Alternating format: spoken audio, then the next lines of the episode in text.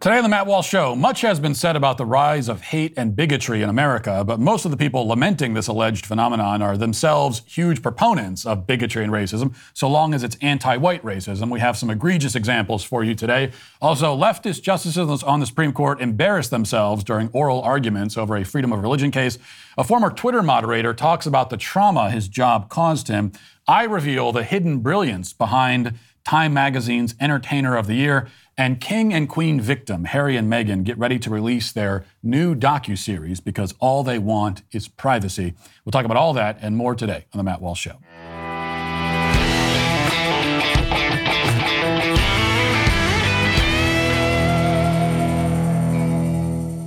You know, using the internet without ExpressVPN, it's like taking a phone call on speaker in public. You don't know who's around to listen in on your private conversation. And uh, when you go online at uh, VPN internet service providers, they can see every single vi- website you visit. And what's more, they can legally sell that information to ad companies and tech giants without your consent. That's why I use ExpressVPN. ExpressVPN hides my online activity from internet service providers. My identity is uh, anonymized and my data is encrypted for maximum protection. If that sounds complicated, I assure you it really isn't. All I have to do is fire up the app, click one button. It's as simple as that. Then I'm free to roam the internet without any prying eyes. ExpressVPN works on all devices, including phones, laptops, and routers, so that everyone who shares your Wi Fi can be protected. So secure your online activity by visiting expressvpn.com slash Walsh today. That's E-X-P-R-E-S-S VPN.com slash Walsh to get an extra three months free of ExpressVPN. That's expressvpn.com slash Walsh. Well, during all the recent controversy surrounding Kanye West and his statements, we have heard quite a lot about the dangers of demonizing and scapegoating entire groups of people. We've heard condemnations of hate and of hateful language. We've heard that there's a rising tide of hate and prejudice and that it's getting worse by the day, especially now that Elon Musk has taken over Twitter. Uh, allegedly, that's made it all worse. And, and, and it's true, of course, that we shouldn't demonize groups. That part is true. Um, I agree with the people who warn against such bigotries. The problem is that many of those people do not agree with themselves. And if they are wondering why their anti hate sermons, their homilies of love and togetherness, tend to fall on deaf ears as the alleged hate tide continues to rise despite their protests, they may want to take a long look in the mirror. The fact is that the very system now thrown into hysteria about the dangers of fanatical racism has itself fanatically promoted racism for many years and continues to do so today. Now, you can call this whataboutism. I don't really care. I am unapologetically saying what about. What about is a perfectly valid argument that needs to be brought up very often. Um, so, what about the openly genocidal racism that the corporate media, Hollywood, academia, the left generally pushes without apology and without shame every single day. What about it? Are we ever going to talk about it? Are any of the eager denouncers ever going to get around to denouncing that? Well, I know the answer, but I asked the question anyway, rhetorically. Last night, thanks to a repost from uh, Chris Rufo, a video went viral of a Rutgers professor named Brittney Cooper speaking at an online confer- conference hosted by a popular website called The Root. Now, this video is actually from a year ago, went viral back then, but, and I, I may have even mentioned it on the show back then, but the ensuing outrage, almost entirely coming from conservatives on social media, amounted to absolutely nothing. Cooper was not fired, was not suspended, was not denounced, or even lightly reprimanded. Nothing. She's still teaching college students today. This, in spite of the fact that she was on camera preaching the most virulent form of anti white racism imaginable. Just watch. I think that white people are committed to being villains in the aggregate, right? The real sort of issue here, and I, you know, I've heard people sort of say it, is one, I think that white people viscerally fear. It's not that white people don't know, right, what they have done. They know. They fear that there is no other way to be human but the way in which they are human, which is to. So, you know, like you talk to white people, and whenever you, you really want to have a reckoning about it, they say stuff like, you know, it's just human nature. If y'all had all of this power, you would have done the same thing, right? And it's like, no, that's what white humans did. White human beings thought there's a world here and we own it. Prior to them Black and brown people have been sailing across oceans, interacting with each other for centuries without total subjugation, domination, and colonialism. We have seen uh, what a what a show this iteration of treatment of, of other human beings means, and that my hope is that we would do it differently, you know, in the moments when we have some power. White people are committed to being villains, she says. Now, put any other group in that sentence, and she loses her job. Black people are committed to being villains. Asian people are committed to being villains. Gay people are committed to being villains. Jews are committed to being villains. Literally any other group at all in that sentence, and it becomes the sort of statement that her career cannot survive. And we haven't even heard the worst of it yet, not even close. Perhaps more troubling, given her, her profession, is the hallucinatory, hallucinatory version of world history that Brittney Cooper, who refers to herself, by the way, as Professor Crunk, offers up. And we haven't heard the worst of, of that yet either. She says that black and brown people were selling, sailing around the world and interacting with each other without wars of conquest, without subjugation, without colonization. There's nothing to say about that claim except that it is totally, absurdly, ridiculously false. There is not a shred of truth to it. Whichever groups qualify as black or brown, especially those groups that lived in uh, North America or Africa, what we know for certain is that they were slaughtering and enslaving each other without mercy since time immemorial. European empires did not invent the idea of subjugating a foreign land and turning it into a vassal state. And they didn't even practice the most brutal form of the practice. This was utterly commonplace across the entire globe for millennia. So Professor, Professor is either so dumb as to qualify as medically brain damaged, or she's a hateful, lying propagandist, or perhaps some combination of both. And that's what I suspect. She continues by offering her solution to the white problem, her final solution, we might say. Listen, that's the thing that white people don't trust us to do because they are so corrupt. You know, their thinking is so morally and spiritually bankrupt about power that they can't let, you know, they fear viscerally, existentially letting go of power because they cannot imagine that there's another way to be. It is either that you dominate or you are dominated. And isn't it sad that that that is spiritually who they are and that they can't imagine a sort of more expansive notion of the world. The thing I want to say to you is we got to take these out. But I know, but like, we can't say that, right? We can't say, like, I don't believe in a project of violence. I truly don't. Because I think in the end that our souls suffer from that. The world didn't start when white people arrived in America and tried to tell all the rest of us how things were going to go. There were people out here making worlds, Africans and indigenous people being brilliant and, you know, libraries and inventions and, you know, vibrant notions of humanity and cross cultural exchange long before white people showed up being raggedy and violent and terrible and trying to take everything from everybody. So we hear again her Fantasyland alternate retelling of world history, adding in the detail that Africans somehow made it to North America before Europeans. She then imagines that indigenous people had libraries, which would be difficult considering that uh, most of the tribes didn't even have a written language, much, much less did they have books. And she says that they lived peacefully until raggedy white people introduced violence to the Western Hemisphere. And, and she's right. You know, North America was entirely free of violence before first contact with Europeans free of violence if you don't count scalping, cannibalism, human sacrifice, rape, pillage, murder, war, slavery, conquest, etc. Other than all of that, it was quite peaceful, really. Not that Professor Crunk is an advocate of peace. She says herself that she really wants to take these mother effers out. That they're corrupt, and she wants to take these mother effers out. Again, just imagine black people are so corrupt. We need to take these mother effers out. Gay people are so corrupt. We need to take these mother effers out. Jews are so corrupt. We need to take these mother effers out. Any of those statements, and you are done forever. You're never getting another job. You're getting deplatformed from everything. Uh, you're losing your bank accounts. You are losing everything. Unless you put white people in there. The only reason she stopped short of fully promoting such a strategy is that She can't say that, she says. And besides, she's worried that exterminating white people might be injurious to the souls of their exterminators. And she's right about that second part, but not the first. In fact, she can say that she wants to murder all white people. She did say it, and she suffered no consequence whatever for doing so. Later in the video, she speaks wistfully and hopefully about the coming end of whiteness and assures herself and the audience that you know, eventually white people will be extinct and non white people can get back to living in peace without the quote inconvenience of their presence.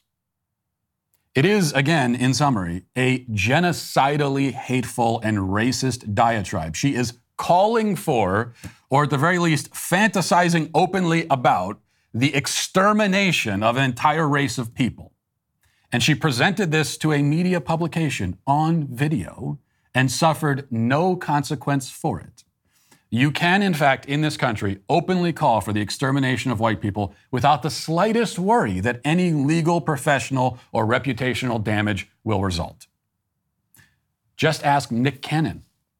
He is currently, as he has been for several years, the host of The Masked Singer on Fox. Uh, he's had high paying, high profile jobs on national TV for the better part of this century. And yet, infamously, he has openly called white people savages and postulated that their lack of, quote, melanin makes them subhuman. Let's just take a trip down memory lane and watch this again. It's from a couple of years ago. And, uh, and here's what Nick Cannon said. Melanin comes with compassion. Melanin comes with soul that mm-hmm. we call it. We call it soul. We soul brothers and sisters. That's the melanin that connects us. Right. So the people that don't have it have are are a little, and I'm, I'm, gonna say this carefully, are a little less.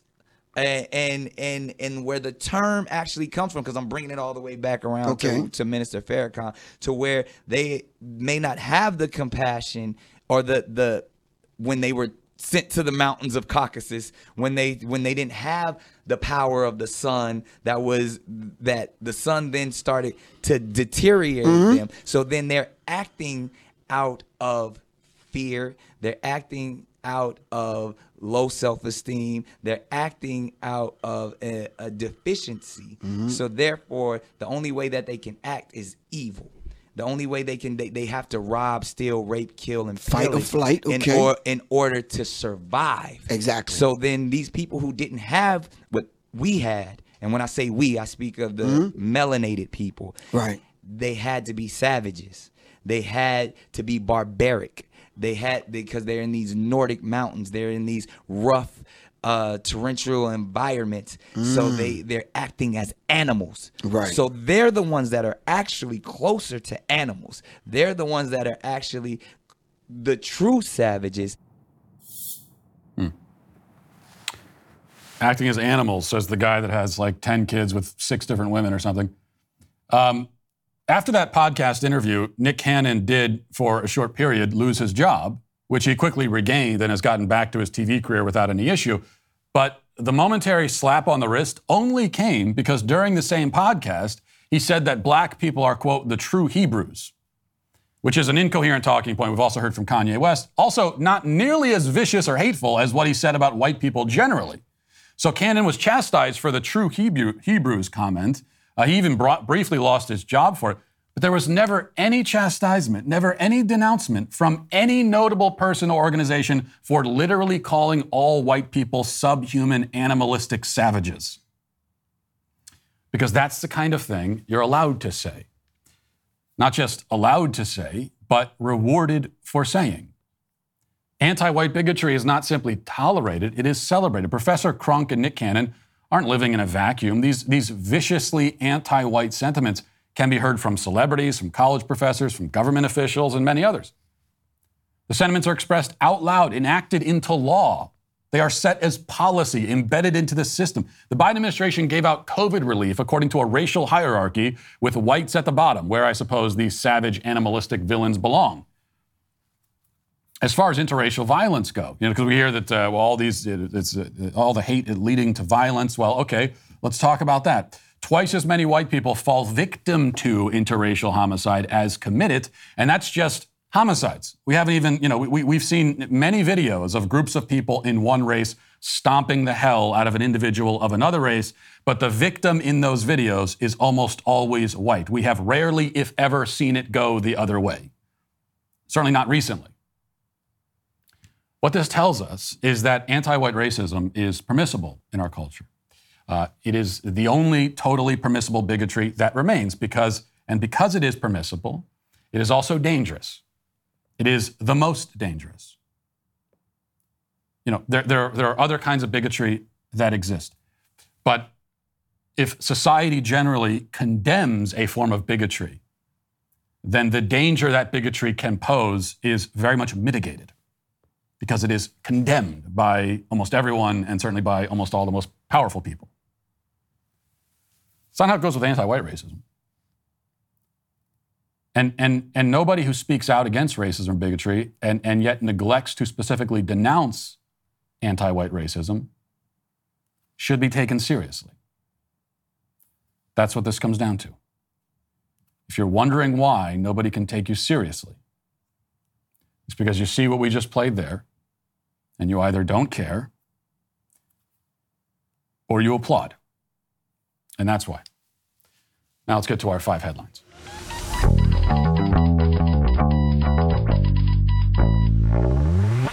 A hard year in the economy means that uh, essential, practical gifts will be in high demand this year. Give the most essential gift of all America's best meat and seafood from Good Ranchers. With discounts on orders of five boxes or more, you can save on gifts for the whole family. When you give a, bix, uh, a box of Good Ranchers, you're giving them a, a true steakhouse experience with 100% American USDA prime cuts of uh, beef chicken and seafood, other meat delivery companies, and even your local grocery store, what they're going to do is they're going to import lower quality meat from overseas. Don't give your friends and family less than America's best this year. Not sure what to order? Well, Good Ranchers now offers gift cards so you can let your friends and family members uh, choose for themselves, or you can give the gift of a subscription and inflation proof someone's meat budget for them. Go to goodranchers.com, use code Walsh at checkout to get $35 off your gift. That's goodranchers.com, code Walsh for $35 off. Good Ranchers, American meat delivered. As we mentioned yesterday, the Supreme Court is hearing arguments in a religious liberty case challenging Colorado's so called anti discrimination laws, which require Christian business owners to participate in gay weddings. Uh, the challenge is being brought by a Christian web designer who doesn't want to be forced to design a website to uh, advertise or facilitate a gay wedding. Um, and the oral arguments were, were pretty interesting. So I want you to, we'll play a couple clips here. I want you to listen first to Ketanji Brown Jackson. And uh, she, she manages to rope the film It's a Wonderful Life into some kind of strange hypothetical, which is meant to prove that Christian business owners shouldn't have religious liberty. And, and uh, it's, you know, it's, it's hard to connect these dots, but she tries it. Let's listen. Hurley did the exact same analysis to say, is the parade organizers otherwise... But otherwise, Hurley was a private association. It wasn't a public business. What I'm asking you is I have a public business. I'm a photographer. My belief is that, you know, uh, I'm doing It's a Wonderful Life scenes. That's what I'm offering, okay? I want to do video depictions of It's a Wonderful Life.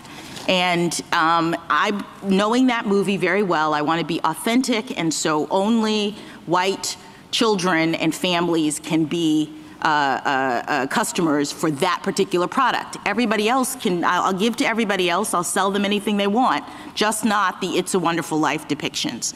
Um, I'm expressing something, right, for your purposes at that speech.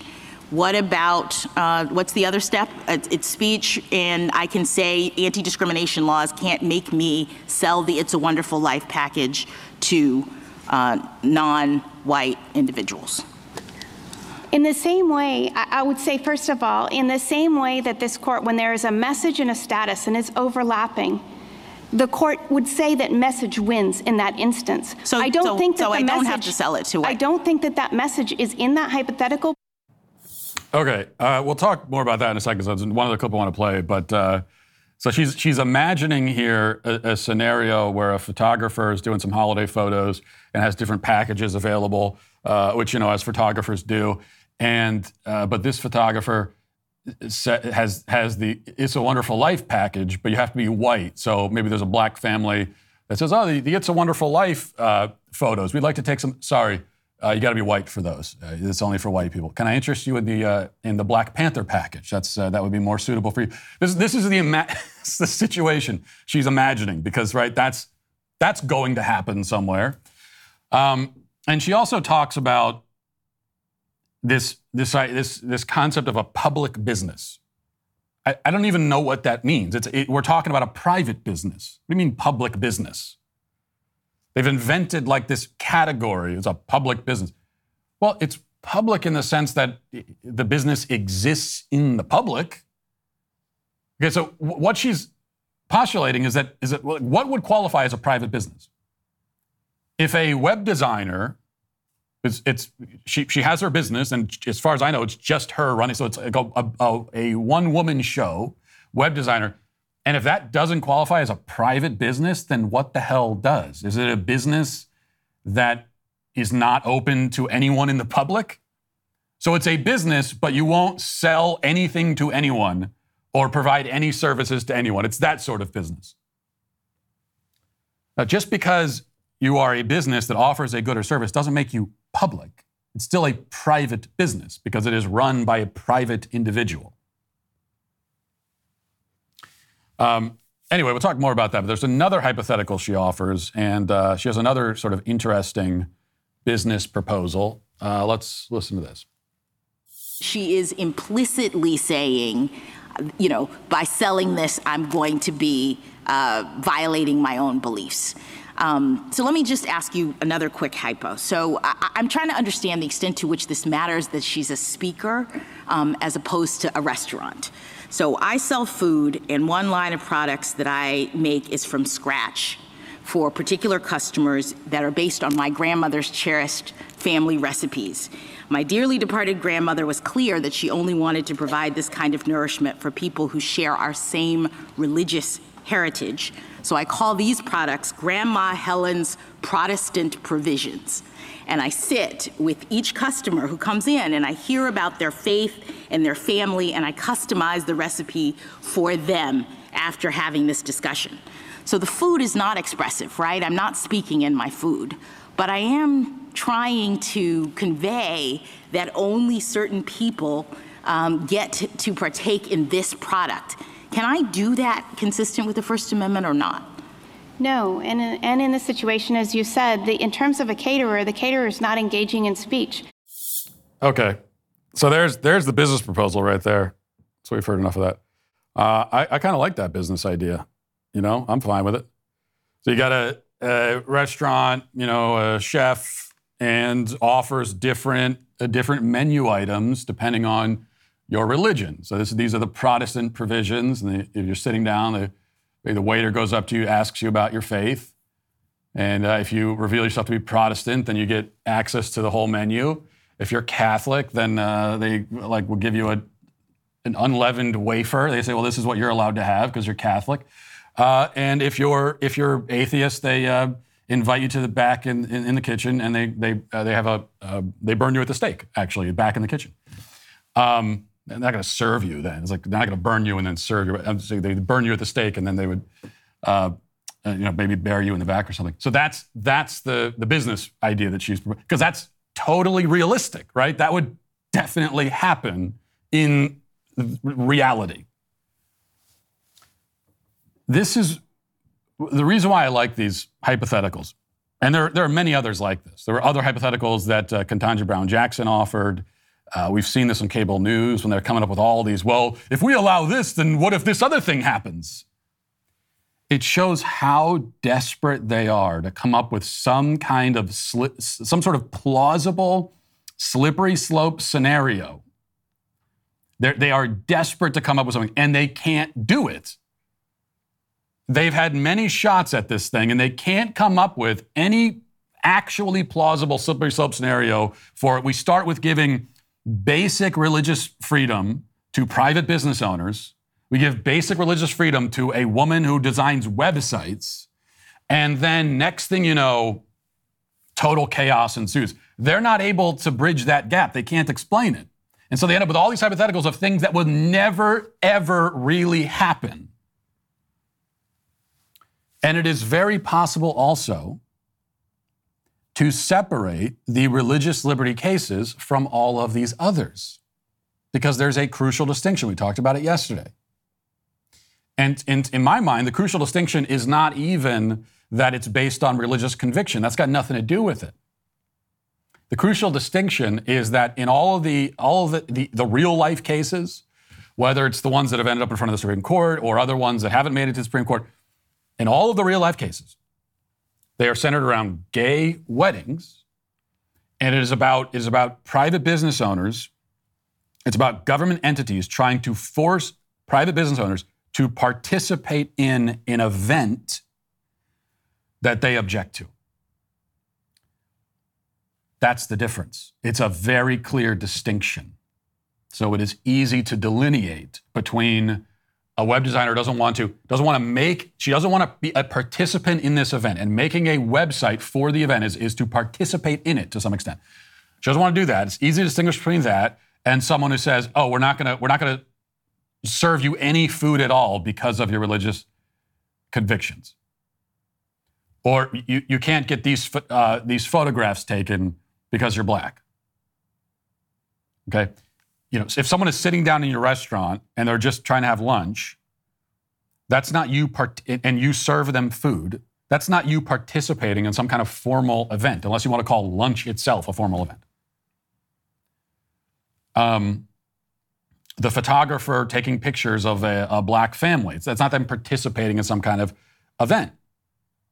However, if if the black family or white doesn't matter the race of the family, if a family said to them, "We want you to come to this actual event that we're putting on. We want you to take photographs at this event." Then of course the photographer should have every right to, to say, "Well, what is the event?" I'm not just going to like I want to know about the event, and if it's an event that I object to, whether you agree with my objections or not, obviously you don't because you're the one throwing the event. If I object to the that, I'm not going to I don't want to be a part of it. And it wouldn't just, there, there are actual plausible scenarios. So the left, they're trying to come up with their slippery slope, and it's completely ridiculous. They have all these things that would never happen. The slippery slope on the other end is, is actually plausible. So if we say that uh, the cake baker or the photographer or the web designer doesn't have the right to say no to the gay wedding, what happens next? What's the slippery slope there? Well, you don't even need a slippery slope because we've we've already extinguished religious liberty. So that's that's not even a, a slope. We don't have to project about when that will happen. We've already done it. But we can see where it would go next. For example, like we talked about yesterday, divorce parties are a real thing that actually happen and people ha- and people have invitations for them they make cakes for them they have they have uh, photographs taken should you be required to go and partake in a divorce party because you own a business? What if it's some, what if you're a, a, a, liberal business owner and some, one of these alleged far right extremist groups comes along and says, hey, we're having a big celebration. We, we need you to come take pictures. We need you to bake a cake. Should you be required to be a part of it?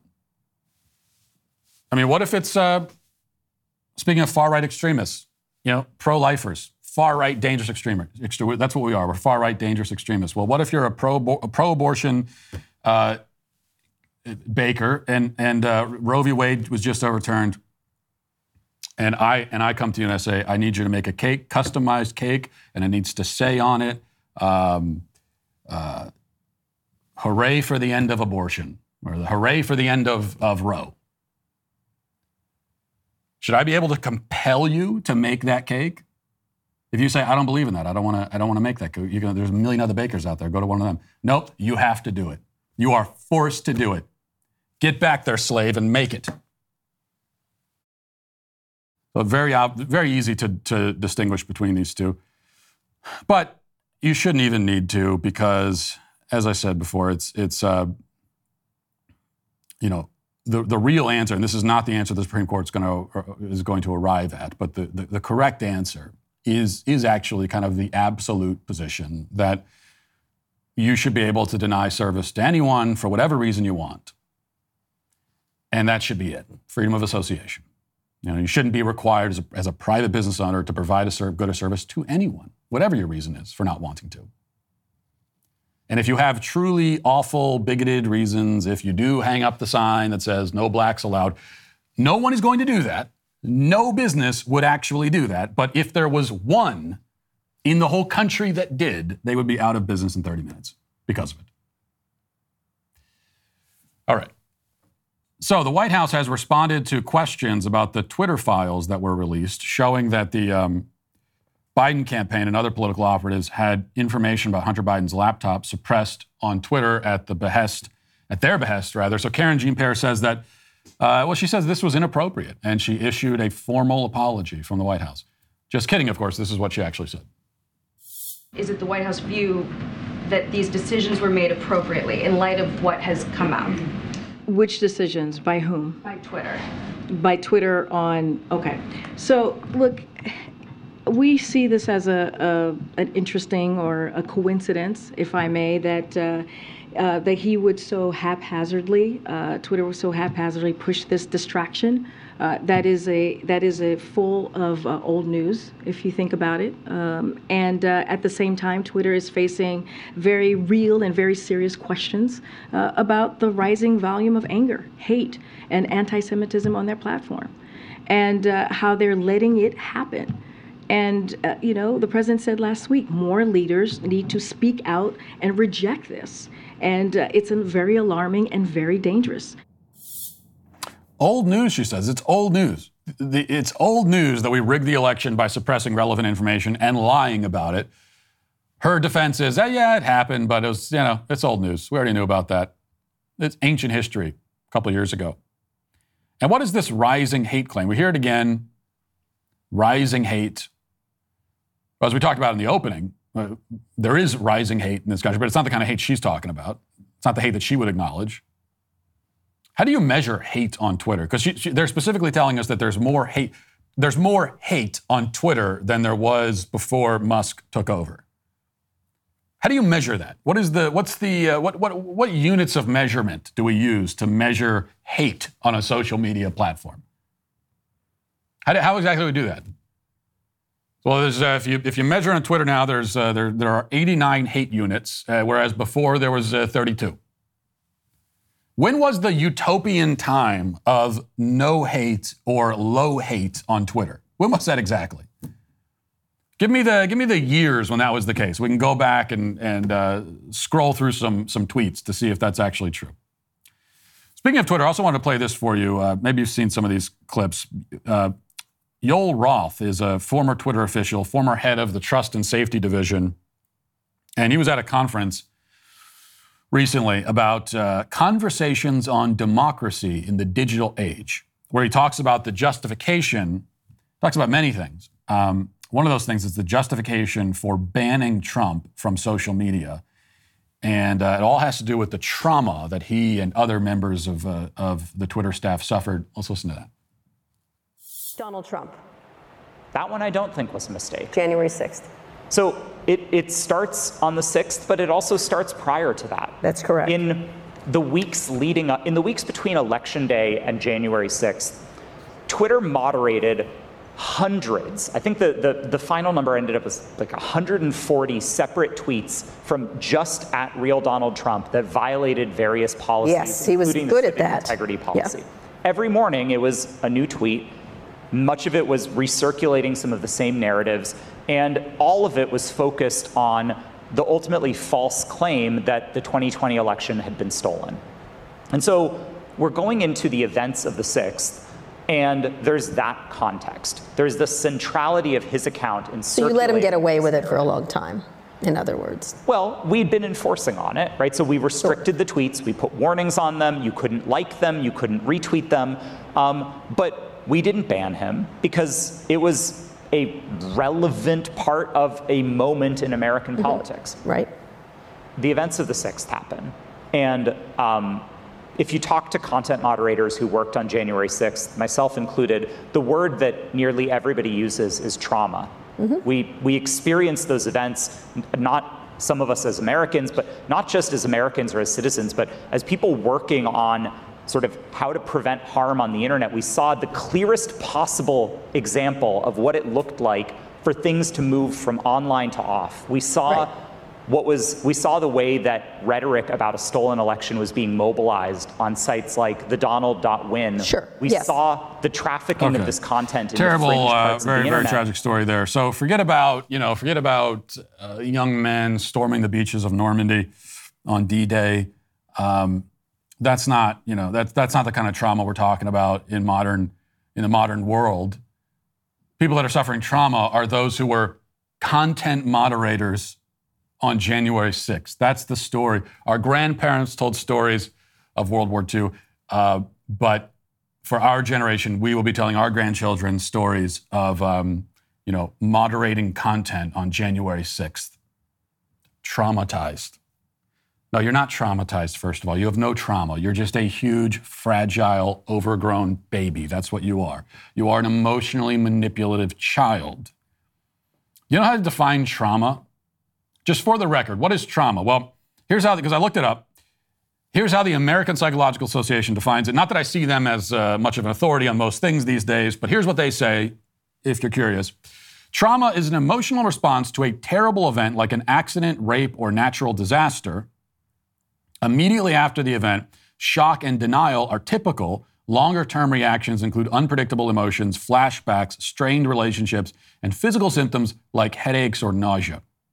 Now, you notice, first of all, that uh, trauma is associated with events that you were a part of. So you had a terrible accident, you were raped, uh, you uh, were involved in a natural disaster.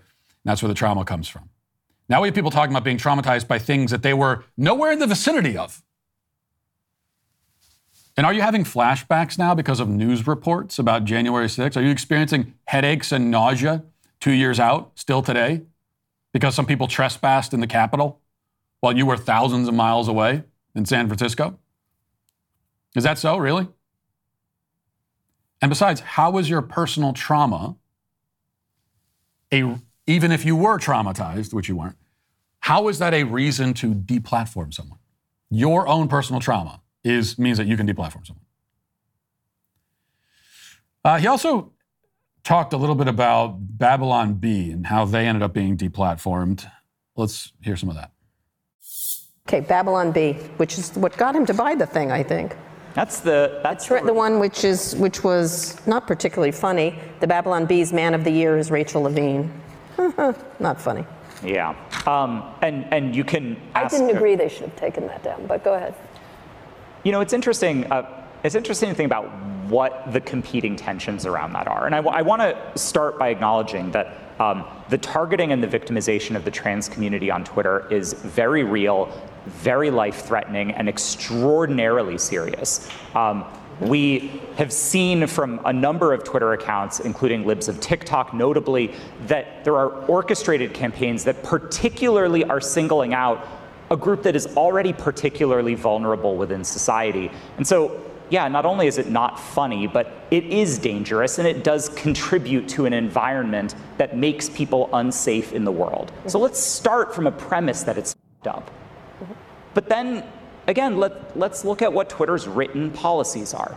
Twitter's written policies prohibit misgendering, full stop. And the Babylon Bee, in the name of satire, misgendered Admiral Rachel Levine. Twitter Satire. nominally, but it's still misgendering. Okay. And you know, you can there can be a very long and, and academic discussion of, of satire and sort of the lines there. Interestingly, uh, Apple tried to tease out this question of satire and political commentary in their own guidelines, which I think are, are also fraught. But you know, we landed on the side of enforcing our rules Okay. as written. And that's how it got bought by Elon Musk, just in case you're interested. Um, he was mad about that. I remember that. Yeah. We will never be a thriving society or civilization as long as people like that are running things. And as it stands right now, that is that people like that are running things. These uh, emotionally fragile, utterly narcissistic, um, cry bullies and and also, do any of them strike you? Either one of the people on the stage, do they strike you as uh, experts on comedy? It's not funny. That's not funny at all. If you have, if you if you have an idea for a joke, are you going to run it by those two? And of course, it's also not true. so what, it, it's it's being confirmed here, and, and, there are many other clips. You don't have to play them all. You've probably seen enough. It's being confirmed. What, what we already knew, which is that this was that they were moderating. They were moderating things. Uh, intensely ideological, their moderation policies, and also based on emotion, based on the emotional whims of whoever happens to be um, in charge of moderating. So that's that's what's being that's what's being confirmed there. We should also say, for the record, that this nonsense about it's life threatening, that trans people are targeted by, by on Twitter, it's threatening their lives. You got to explain that to me exactly. How, how is your life threatened by a tweet? Now, your life can be threatened by actual death threats. But the thing about the trans community on Twitter is that they are much more likely to be sending the death threat than to be receiving it. I mean, far and away, you want to talk about abuse and hate and all that. The most abusive, hateful, vicious group of people on Twitter, and in fact, across the entire country, are trans activists. Not even close. Of course, they're going to be vicious and hateful. I mean, think about how, how much they've been empowered. And these are mostly the mostly men. You know, it's mostly men um, identifying as women who are the most absolutely vicious because they've been empowered in this way. They've already been empowered to appropriate the identities of women um, they've already been, you know, they, they've they've declared that they want to act out their fetishes in public, and and uh, and, and the, and the entire culture has bowed before them in that regard. Already narcissistic going in, and so we've only we've only just pumped uh, up their egos even more and their their sense of uh, entitlement and and all of that, and that comes through in the way that they operate on Twitter. All right, I gotta. I I, I do need to mention this because this is the most important story of the day. And you know, every day I'm reminded that I am an old man and uh, I'm getting older. And this is my reminder for today. CNN has the report: global pop sensation Blackpink have been chosen as Time Magazine's 2022 Entertainer of the Year, making the four-woman band the second K-pop artist to earn the title after BTS in 2020. Uh, selected by YG Entertainment, a big South Korean label that screens performers for star quality and trains them intensively, the quartet, Jennie, Jisoo, Lisa, and Rosé, found international stardom quickly after their 2016 debut. Their first LP, The Album, sold more than 1 million copies in less than a month after 2020 release. Now, I've honestly never heard of this group. Um, they are Entertainers of the Year, global sensations. I've never heard of them. I've been deprived of this sensational music. I'm pretty upset about that. I got to be honest. They they named their first album album, so that shows you that these girls are creative geniuses. And I'd like to learn more about them, learn more about these artists. So I thought that we could together listen to what is, I guess, their biggest uh, hit to, to this point. It's called Pink Venom. So black, pink, pink venom. They certainly seem to enjoy the color pink. What else do they have to say? And you really hoping that we could listen to some? And we are. Let's listen.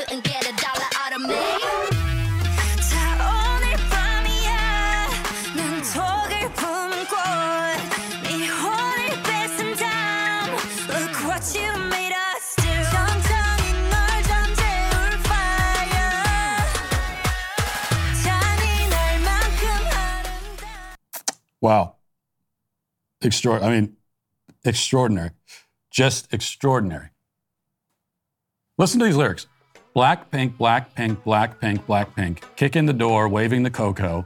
I talk that talk, runways I walk. One by one, then two by two. Makes no sense. You couldn't get a dollar out of me. Look what you made us do. This, that pink venom. This, that pink venom. This, that pink venom. straight to your dome like whoa, whoa, whoa, straight to your dome like ah, ah, ah. That's poetry. That's what that is. I mean, this is poetry in our culture. It's the best we can do. And maybe that causes you to fall into despair and wish you were never born. Maybe it makes death by wood chipper seem almost appealing by comparison. Maybe, or maybe you're like me and you listen to the words and you hear the deeper meaning. Like they say, they say black pink, black pink, Blackpink, Blackpink, Blackpink, Blackpink. What does that mean? It's their group name, right? So they are they're announcing themselves. They're boldly announcing, proclaiming their existence, their selfhood. They're standing, staring into the void, saying, "I am here. I exist." Is a very existential way to begin the song. And then they say, "Kicking the door, waving the cocoa." What does that mean?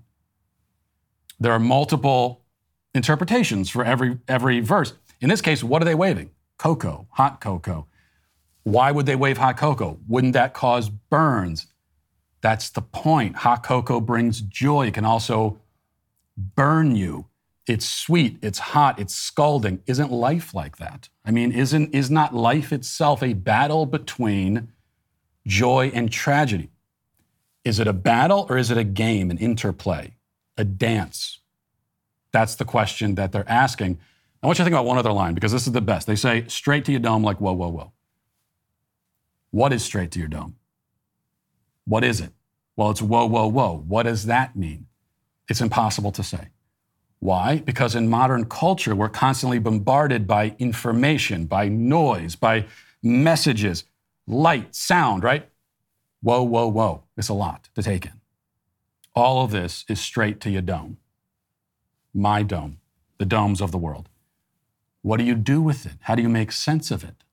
What's the answer? Blackpink doesn't have an answer because life is not about finding the answer. It's about inhabiting the moment for all its pain and joy that it might bring.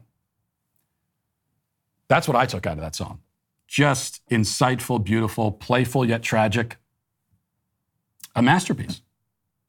They are the entertainers of the year, and deservedly so. All right, let's get to the comment section. Do you know their name? They're the Sweet Baby Gang. Black Rifle Coffee Company is helping you knock out your holiday shopping with a ton of awesome new products this year. Shop the best brewing gear, thermoses, mugs, and uh, apparel designed for folks who love country and coffee. Black Rifle Coffee sources the most exotic roasts from around the globe. All coffee is roasted here in the U.S. by veteran led teams of coffee experts. You can stuff your Christmas stockings with the latest roast from America's Coffee for 10% off with my code Walsh. Better yet, sign your uh, Secret Santa up for a coffee club subscription. Imagine the joy of a pre scheduled coffee delivery your favorite roasts when you need them most. It's the gift that keeps on giving. Black Rifle Coffee is a veteran founded and operated company. They take pride in serving coffee and culture to people who love America. Every purchase you make with Black Rifle helps support veteran and first responder causes. Go to blackriflecoffee.com, use promo code Walsh for 10% off coffee, coffee gear, apparel, or when you sign up for a new Coffee Club subscription. That's blackriflecoffee.com with promo code Walsh for 10% off Black Rifle Coffee, supporting veterans and America's coffee. Chadius Gigadeus says, I guess TikTok having a whole different limited educational version for children in China wasn't a good enough hint for how detrimental it can be for youth if unrestricted. You really need to spell things out for people nowadays. Yeah, that should really be. It's like the classic thing if you go to a restaurant and uh, you, you hear that none of the people working at the restaurant would ever eat the food, then that should really uh, tell you something. And it's the same thing with TikTok. They're serving up this, this food, they're serving this dish to our kids here in the West, but they would never eat it themselves. So they have a limited version of TikTok that's, that is, as, as Chadius points out, it's educational, you know, it's very toned down, very educational. And yet they ship a totally different version to our country and to Western countries. And then we, as the incredibly stupid parents, say, oh, yeah, sure, go ahead. Here you go, nine year old daughter. Here's a phone with full unrestricted internet access. Um, go ahead and spend six hours a day on this app from China that the Chinese won't even let their kids use, at least not in the form that I'm giving it to you right now. Uh, Tommy Wiseau says, letting your children have a TikTok account is child abuse. Yeah, I'm, I'm, uh, I'm I'm there. I'm right there with you. You know, I, I do think, and I don't say that lightly, but it is actually abusive to let your child be on TikTok. Is is I don't know how else to put it. You know, it's it is going to hurt them. There's no chance of it doing anything but hurting them. It can't do anything else. It's not designed to do anything else. It's only a question of how much does it hurt them. Let's see. Shin to Skull says some interesting usernames today. Matt, I remember that when I was young in the 80s and 90s, dangerous and stupid stunts and dares were performed in front of a live group or crowd where there's a better chance someone would dissuade a potentially deadly stunt, or if someone was in dire need during or after a stunt or dare, people were there to step in and help. These kids are alone in their room with no other voice of reason or uh, backup on hand. Scary. Yeah, this is the point I was trying to point to yesterday, and I think it's a very good point that we should think more about because you know, if we're talking about the the blackout game, the choking dare, whatever you want to call it, and there were some comments pointing out, as I acknowledged yesterday, that this TikTok didn't invent this. The kids today that are doing this choke out thing uh, are not the first ones to do it. And yeah, I can remember. I, I never did it myself because just it never seemed appealing to like being choked never seemed appealing to me. But I can remember being in middle school and um, this is before social media, and people were, were doing this thing. The difference is that, as you, as you point out, it's a very important difference. That, yeah, kids have, have always been doing stupid things, participating in dumb dares and stunts and everything, especially, especially boys, uh, but girls as well. That's always been the case. But with social media, it becomes a delivery mechanism for this stuff. It, uh, it incentivizes doing it, it provides even more incentive, but then also Oftentimes, kids are participating in these dangerous stunts and dares in isolation. They're recording it so that they can post it online if they survive whatever stupid thing they're doing. Whereas in the past, yeah, you you know, because you only do this for an audience. That's the only reason kids do this. It's like because it's peer pressure and it's an audience and they're trying to get attention, like kids always have. But in the past, if you wanted to have an audience and you wanted to get attention, then the audience was going to be in the room with you and so, at the very least, if something went catastrophically wrong, you would hope that there'd be someone there to go get an adult to call 911, whatever.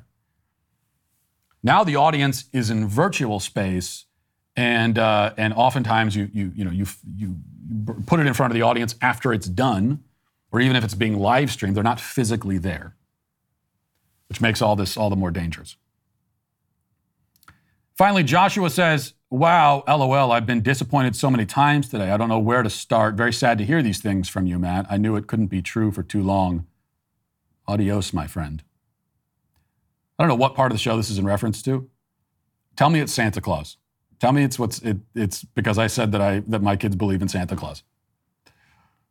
I'm sorry we have to part ways, but I, please tell me that's the reason, because that's just hilarious.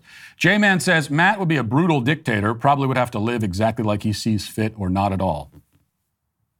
Now you're getting the point. That's the whole uh, theocratic fascist dictator deal. The new Jeremy's range of hair, skin, and body products is here, and no one will enjoy gifting it more this Christmas than me and the sweet baby gang. Not just because uh, gift bundles are 30% off right now, which is a great deal, but because the new Jeremy's body wash and facial cleanser are made with bamboo charcoal. Um, this is charcoal body wash. That's right, the, sh- the charcoal of bamboo plants, which is a thing, I guess. The only thing standing between pandas and their well deserved demise is uh, is bamboo. I get it. So we're going to chop down all the bamboo, put it in a body wash, and all the pandas finally die as they deserve. This is our sales pitch, I guess. This Christmas, your family will love receiving a Jeremy's Razors gift bundle. What's not to love about tea tree and peppermint shampoo and conditioner, oatmeal and citrus body soap, but don't forget bamboo charcoal. Every morning, as your family enjoys the freshness of an aloe vera infused cleanser, you'll have the satisfaction of knowing that they're starving the world's remaining pandas to death. And they're all going to die, not just die, but die agonizing, slow deaths. It's getting pretty dark. Give yourself the gift of giving Jeremy's 100% woke free products and get 30% off gift bundles before December 15th to arrive in time for Christmas. Just go to dailywire.com slash Walsh and kill all the pandas. Now let's get to our daily cancellation. You know, it's been nearly three years since Meghan Markle and Prince Harry dramatically announced that they were stepping down from their roles in the royal family and moving to America. They said that they um, valued their privacy and could no longer tolerate living under the white hot glare of the spotlight. Their stated reasoning may have been you know, convincing to you at the time if you were dumb enough to believe that Meghan Markle is the sort of girl who marries into royalty because she values her privacy. But if you're at least intelligent enough to score higher than an earthworm on an IQ test, then you knew that Harry and Meghan were seeking attention, not shirking from it. And if you're in this latter category, the uh, smarter than an earthworm demographic, you, you, you have uh, not then been surprised to find that this private and humble ex royal couple has spent the last couple of years seeking attention wherever they can find it. They've done multiple tell all interviews, one conducted by Oprah. They've signed book deals, they've signed multi million dollar podcast deals. Meghan has posed uh, for literally every magazine cover in existence outside of maybe Car and Driver magazine, although maybe she got around to that too. They have sought a very peculiar form of privacy indeed. A form that involves appearing on every sort of medium, willfully attracting attention, and then monetizing that attention. This is the kind of private life they wish to lead. And now they're going to continue their privacy tour by starring in a Netflix docu-series which premieres this weekend. And here's the trailer. It's really hard to look back on it now and go, what on earth happened? You hear that? That is the sound of hearts breaking all around the world. She's becoming a royal rock star.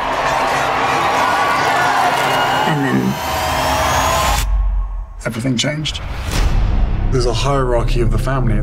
You know, there's leaking, but there's also planting of stories. There was a war against Meghan to suit other people's agendas. It's about hatred, it's about race. It's a dirty game. The pain and suffering of women marrying into this institution, this feeding frenzy. I realized they're never going to protect you. I was terrified. I didn't want history to repeat itself.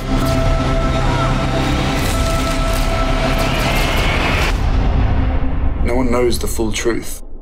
We know the full truth. How many times are they going to milk this exact same? No one has heard this before. No one knows the full truth. We, we, we've, we've heard you tell the supposed full truth about 46 times in the last year. So I believe the official title of this is uh, Give Me Attention, the movie. Either that or they're just calling it Harry and Meghan, which is the same idea either way. Of course, everything that Meghan Markle is involved in, starting with her marriage, is at its core a publicity stunt and a sham, and this is, film is no different. In fact, eagle eyed viewers have noticed that between the two main trailers released for the series, at least three of the images in these trailers of media harassing and hounding the couple are taken out of context from events where neither Harry nor Meghan were even present. BBC.com has this report a photograph of paparazzi appears in, in, the first trailer just before a clip of Harry saying he had to do everything that he could to protect his family. However, it is said to have actually been taken at a Harry Potter premiere, five years before the Duke and Duchess even met. A clip in the second trailer, which apparently illustrates paparazzi hounding the couple, was actually taken when former model Katie Price arrived at Crawley Magistrates Court last December. Shortly before that shot, the Duke of Sussex is heard speaking of the pain and suffering of women marrying into the royal family, adding that he did not want history to repeat itself, as a clip shows men apparently chasing someone with cameras. The clip was, in fact, recorded as Price arrived to be sentenced over a drunk driving charge. One section of the second trailer also features clips of reporters, photographers, and cameramen apparently in close pursuit of the couple. However, one media crush seen by viewers was not targeting the royal family, the royal couple, but rather President Donald Trump's former lawyer, lawyer Michael Cohen, leaving his New York apartment in 2019 to serve time in prison for financial crimes, campaign finance violations, and lying to Congress. So it's pretty hilarious that they crammed three misleading images just into the trailer. Who knows how many lies they'll be able to pack into the full series? It's also grotesque, but that's par for the course with Harry and Meghan. These two may have ostensibly stepped down from their royal occupation, but only to exchange one throne and one crown for another, because they are now king and queen victim. And it is a symbolic figurehead type position, just like the one they left, but it also carries a considerable amount of power in our culture, not to mention profit potential. They are, in many ways, the perfect representation of victimhood in modern Western culture. This is the service they're providing us, is by, is by showing us what victimhood really entails these days. They are our victimhood mascots. Immensely privileged, absurdly wealthy, living lives of unimaginable comfort, surrounded by ostentatious luxury. They're celebrated by the media, they're fawned over, they're applauded. Yet they can't stop whining. They are never happy. None of their riches, no amount of public adulation will convince these spoiled, self centered brats that they're anything but oppressed and downtrodden. And what's more, this is another hallmark of modern victimhood. They maintain their victimhood delusions even as they viciously attack the ones they claim to be helplessly victimized by. So Harry has uh, turned on his own family, aired their dirty laundry, monetized its airing, and yet still pretends to be somehow the injured party. Now, are their tears fake? Is it all an act? Well, yes and no. Yes, in the sense that Meghan Markle is a sociopath who has probably never experienced a fully authentic human emotion in her life, but no, in the sense that, you know, to the extent that they can feel emotions at all, they are actually upset. I, I believe that part. Because part of the curse of being a narcissist is that you're never satisfied. No matter how much attention you get, it's never enough so long as you remain still standing on a planet that revolves around the sun rather than around you. So, so long as there are people out there living lives that have nothing to do with you and talking about things other than you and prioritizing their own well being over yours, so long as any of that remains the case, you will feel persecuted because narcissism is insatiable. There are no happy narcissists, no content narcissists. Whatever they have, they should always have more in their minds. Whatever anyone else does or says, they should have always done or said something different. They're always being attacked. They're always being conspired against. Everyone is whispering about them behind their backs, they think. Narcissism and victimhood go hand in hand. Our culture of victimhood is really then a culture of narcissism. And Harry and Meghan are its perfect representatives and creations. And for that, they are today canceled. And that'll do it for this portion of the show as we move over to the members block. Hope to see you there. If not, we'll talk to you tomorrow. Godspeed.